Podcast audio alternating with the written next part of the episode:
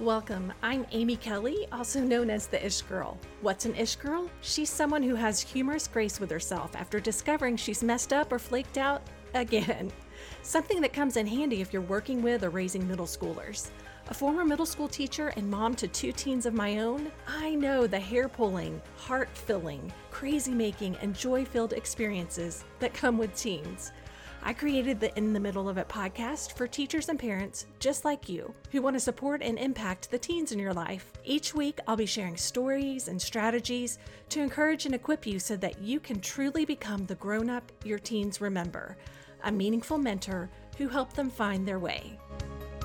Hey there, my name is Amy, also known as the Ish Girl, and I want to welcome you to today's episode. Over the past few weeks, there's been a lot of tragedy in the news, especially in terms of depression and anxiety, and the extreme end of that spectrum, suicide.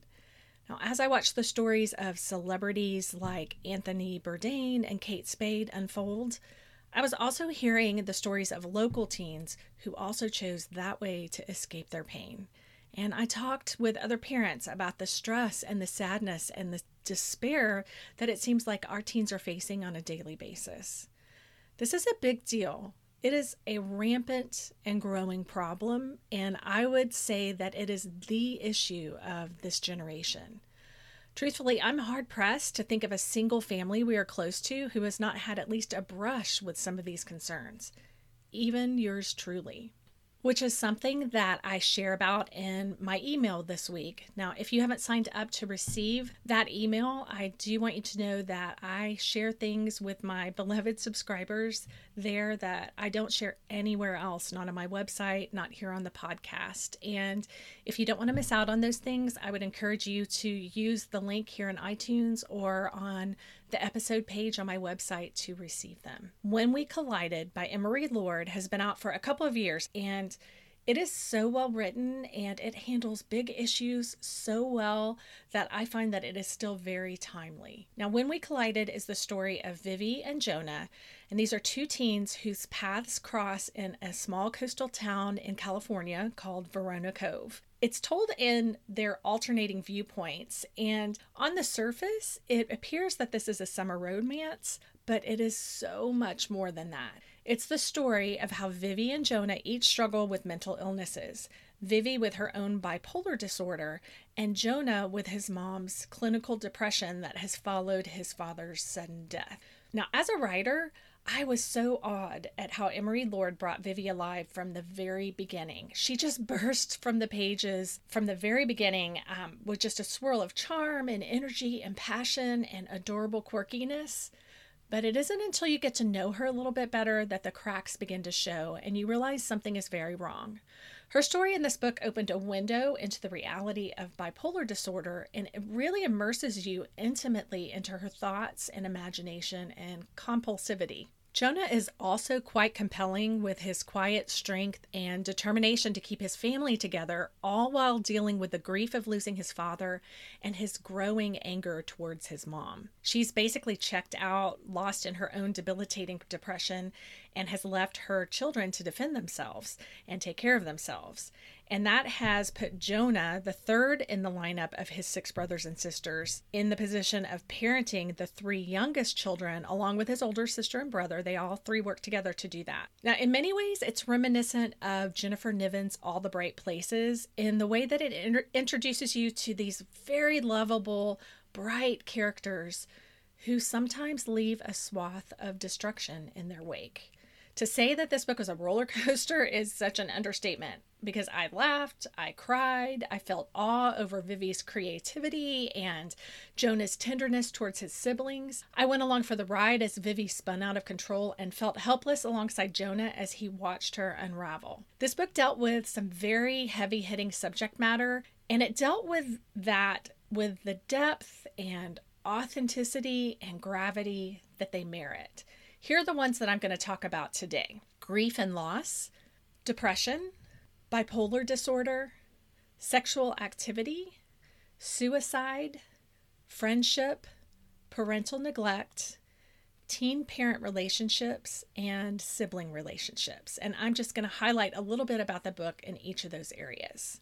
With the topic of grief and loss, we know that Jonah's father has been dead for six months, and Jonah is slowly dealing with his grief as he cares for his younger siblings and works in his father's restaurant. He feels the closest to his father when he's cooking and wants, and he definitely wants to be a chef eventually, and so that's kind of his outlet for his grief. But any future plans that he or his siblings have are really up in the air because his mom is in a full-fledged clinical depression and she refuses to get help, which leads us to depression.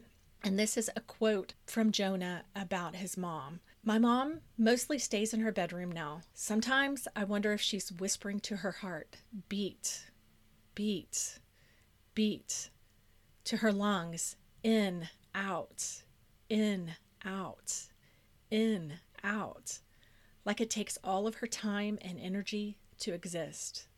And Vivi shares with Jonah, "I've prowled the dirtiest black alleys of sadness, okay?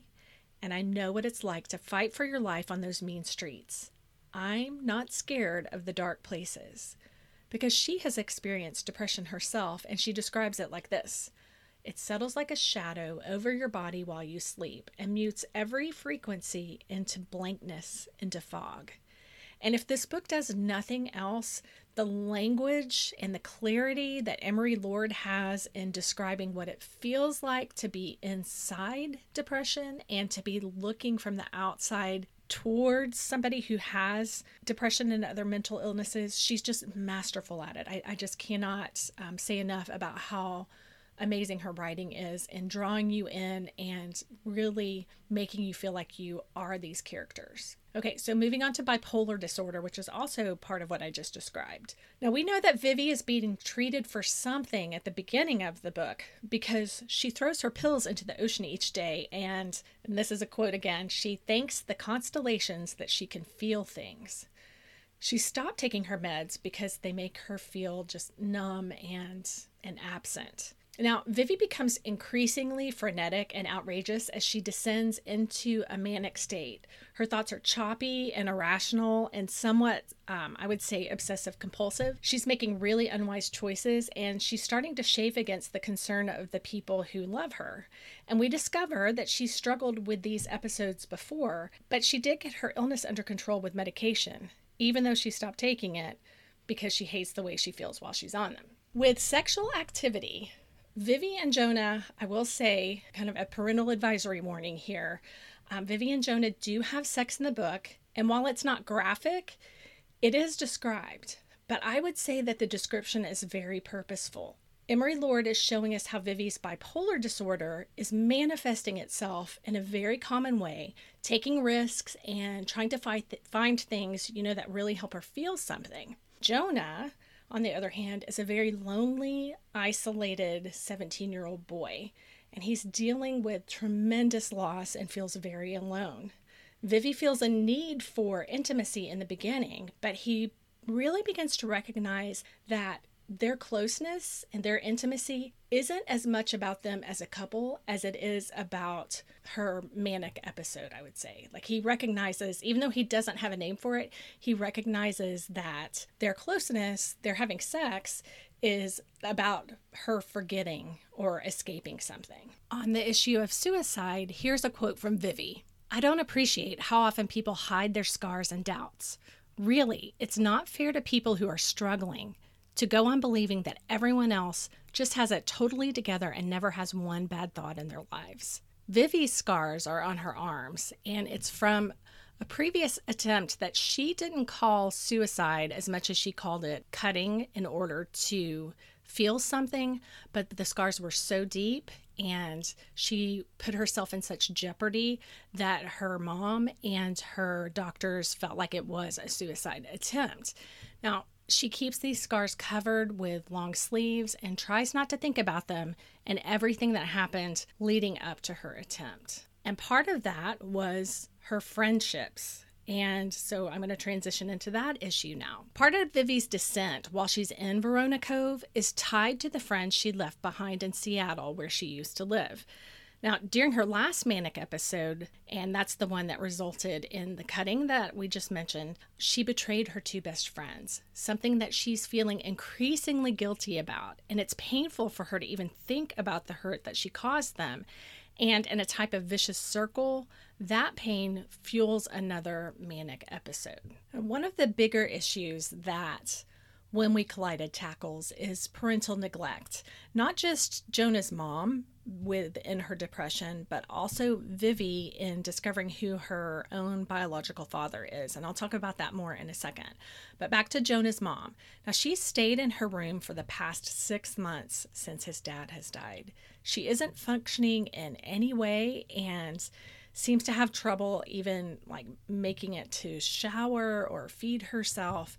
And she refuses to get any help. All the kids are doing their very best to hide her neglect, but the responsibilities are really starting to wear them thin. They're starting to worry about the fall when both of Jonah's older siblings, um, Silas and Naomi, need to go away to college. His sister is going back. She's already been there. And his brother just graduated from high school and is planning on attending college. So again, everything is up in the air. Now, Vivi is obsessed with knowing her biological father's identity, something that her mom has refused to tell her to this point. Now, part of Vivi's spiral is figuring out who he is and going to visit him, only to realize that, and this again is one of her quotes, that he's a regular, responsible old man rather than the romantic, wild musician with a drifter's heart that she's imagined. Worse, he has a family of his own, and he's very angry that she has shown up at his home, especially since he sent child support to her mom every month. And apparently he's keeping her a secret from his quote unquote real family. So she feels very neglected in that sense and very disillusioned by the whole thing. Now, as far as teen and parent relationships are concerned, Jonah does have a compassion for his mom's depression, and he doesn't want to rush her grieving process, but he's starting to feel very angry that she's opting out of life. In fact, there's a point where um, one of their family friends comes to visit, and she kind of puts on this show like she's acting as if she's functioning normally. And he gets so angry with her because he doesn't understand why she can pretend for other people, but not for their family, and kind of pull it together. Once she does actually start coming out of it, because she does by the end of the book, he gets very angry when she starts taking over and parenting him again. He's resentful because here he's had all these adult responsibilities for so long, and it's really insulting to him to be treated like a teen again. Now with Vivi, her mom is working hard to stay very connected with her and to make sure she's healthy, taking her meds, hanging out with um, uplifting people, and um, watching for any signs that Vivi is slipping back into a manic or a depressive episode. With sibling relationships, now Vivi is an only child, but with Jonah, he and his older brother Silas and his older sister Naomi have made tremendous sacrifices to take care of the three younger siblings. They've worked out schedules and responsibilities, and it's been hard, especially the parenting and disciplining of their younger siblings. And I would say Becca, who is a preteen girl, has really made that hard as well. Now, Jonah gets to a breaking point in the story when two of his siblings are fighting and accidentally break their parents' wedding picture. And this is what he says to them. And again, this is just, I could quote this, I could read you the whole book because it was just beautiful. And when you get to this point, you are really feeling Jonah's frustration and his grief when he tells them, "You're making this so much harder than it already is. Do you understand that I'm seventeen? I'm not a grown-up. You've got to stop being such jerks. Just stop. You're not the only people in this family, and the rest of us think about each other constantly. You only think about yourselves." As a very engaged reader, I was so grateful that towards the end of the book, their family really does come together, the siblings as well as Jonah's mom, in, in a really beautiful, poignant way that honors their dad. In the end, we are with Vivi as she short circuits. She's agitated by a scavenger hunt that the universe has revealed to her, believing that if she could just follow the numbers, she'll find the secret to time travel. Eventually, her frenetic search ends with her Vespa, her little motorcycle, slamming into a tree. And this incident is horrifying for Jonah because he is watching it and experiencing all those same emotions that he felt when his dad died. And in fact, because of the the way that he responds to the accident, he faints and um, is having a really hard time. They put him in an ambulance and take him to the hospital as well. And it's the same hospital where his dad has has passed away. And so again, he is just experiencing all these feelings and emotions that have come up because he's re-experiencing the trauma of losing his dad. Now, this incident is a catalyst for Jonah's mom to rejoin the world and get the help she needs. For Vivi, she's lucky to have survived her injuries from the accident, and this starts the process of getting her illness under control. And there's a scene that is beautiful where she talks to a therapist that is a real turning point in her accepting her bipolar disorder diagnosis and feeling like she has a say in her treatment and the meds that she takes. Here is what I loved about this book. Now, I would say pretty much everything. It's, again, a beautiful book. Emery Lord gave both Jonah's and Vivi's voices such authenticity, and she really captures the struggles they're each facing. And as I prepped for this episode, I kept finding quotes that I wanted to share, both the profound interactions between characters, but also internal dialogue. And I, I just have to share a few of them. I'm going to do that now. Um, and this is Vivi. I'm not sure if the scar itself is ugly. I've never thought about it, but it represents something scary and bottomless, and that's about the scars on her arms.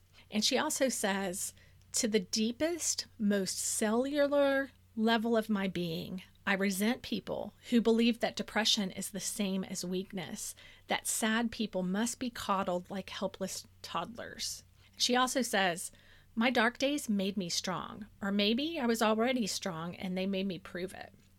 And about Jonah, she says, he doesn't understand what it feels like to waste away in a castle dungeon where you've been chained to crumbling walls.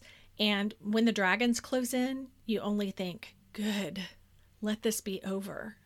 And Jonah says, some days I wish I could fall asleep and wake up in two or three years because every day for him is just so hard. And he also says, obviously, I'm tired of being of being a stand-in parent, but I also miss having a parent. Sometimes I want to be the kid. Now, I could keep going and going, but I think this episode is already going to be long enough as it is. But just know that this book is very much worth the read. The whole flavor of it was naming mental illness for what it is and not tiptoeing around it, but really meeting it head on, calling it out, holding it up, and diving into its truth.